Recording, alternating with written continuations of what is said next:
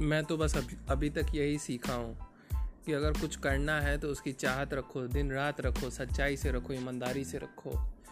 लोगों से सीखने की आदत रखो, सब कोई कुछ ना कुछ ज़रूर सिखाएँगे तुम्हें। हमेशा मैं तो एक ही चीज़ मानता हूँ, रोज़ सुबह उठो और कम से कम मैं तो ऐसा लगता है मुझे फिटनेस सबसे बड़ी चीज़ होती है ज़िंदगी में। सब चीज़ों से लड़ने की तुम्हें ताकत देती है।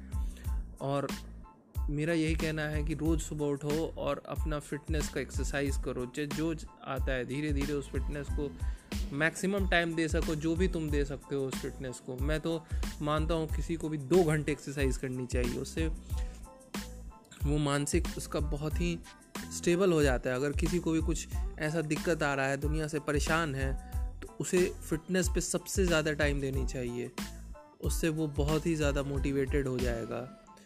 जब पसीना बहेगा, जब वो वो लड़ेगा, वो अपने शरीर से लड़ेगा, अपनी सांसों से लड़ेगा, जब उसकी सांस लेने में उसे दिक्कत होगी और वो उठ के फिर से वो एक्सरसाइज करेगा, फिर से रिपीट करेगा तो उसे साहस देगी, वो ताकत देगी जो उसे उस पूरे दिन में, लड़ने में उसे मदद करेगी। तो मेरे लिए कुछ काम करो या मत करो, तुम्हारे पैसे आए या ना आए फिटनेस के साथ कभी समझौता मत करना। ये तुम्हें बहुत आगे तक लेके जाएगी और एक प्रायोरिटी रखो। तुम्हें ज़िंदगी में करनी क्या है, कितने समय में करनी है, वो चीज़ तुम हमेशा रोज़ लिखो। और लिखना ज़रूरी है कि आज तुमने तुमने क्या किया और तुम्हें क्या करना था।